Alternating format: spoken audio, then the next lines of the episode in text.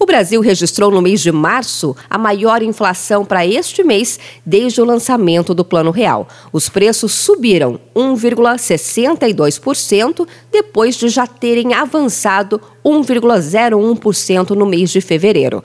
A taxa só é menor do que a registrada em março de 1994, antes da adoção do Plano Real, que foi criada justamente para conter essa hiperinflação.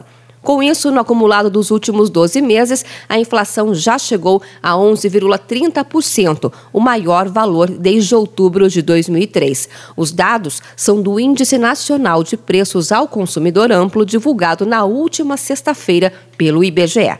De acordo com o gerente da pesquisa, Pedro Kislanov, os grandes vilões foram os transportes, que subiram 3,02%, e os alimentos e bebidas, com avanço de 2,42%. Mas o índice de difusão, que mostra a quantidade de itens que tiveram aumento, chegou a 76,13%. Isso é um recorde desde outubro de 2016. Segundo Kislanov, a inflação está bastante disseminada. E como esses dois grupos são os grupos de maior peso dentro do IPCA, isso acabou contribuindo para esse resultado, né, bem acima do que a gente tem observado. Há um efeito da alta do custo dos combustíveis principalmente da gasolina e do diesel, né, que tem aumento do custo de frete, sobre os preços de outros componentes do IPCA, como, por exemplo, a própria parte de alimentação e bebidas. A alimentação e bebidas foi afetada por fatores climáticos, sem dúvida, né? mas há um componente aí do custo de frete que acaba sendo repassado para o consumidor final. Nos transportes, a alta foi causada principalmente pela correção de 6,7% no preço dos combustíveis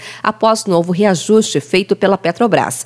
A gasolina, com alta de 6,95%, teve o maior impacto individual no IPCA de março mas os preços do gás veicular, do etanol e do óleo diesel também subiram significativamente. O diesel é o subitem não alimentício que mais subiu nos últimos 12 meses, alta de 46,47%. Já no grupo dos alimentos e bebidas, o avanço de 2,42% nos preços resultou principalmente do valor dos alimentos para consumo no domicílio, que subiram 3,9% só no mês passado. É importante ressaltar que todos os itens alimentícios tiveram alta e os produtos mais comuns na mesa dos brasileiros encareceram bastante. O tomate, por exemplo, ficou 27,22% mais caro e o preço da cenoura, que já estava alto, subiu mais ainda, subiu 31,47%. E de acordo com Kislanov, em 12 meses, a inflação dos alimentos e bebidas já acumula uma alta de 11,62%.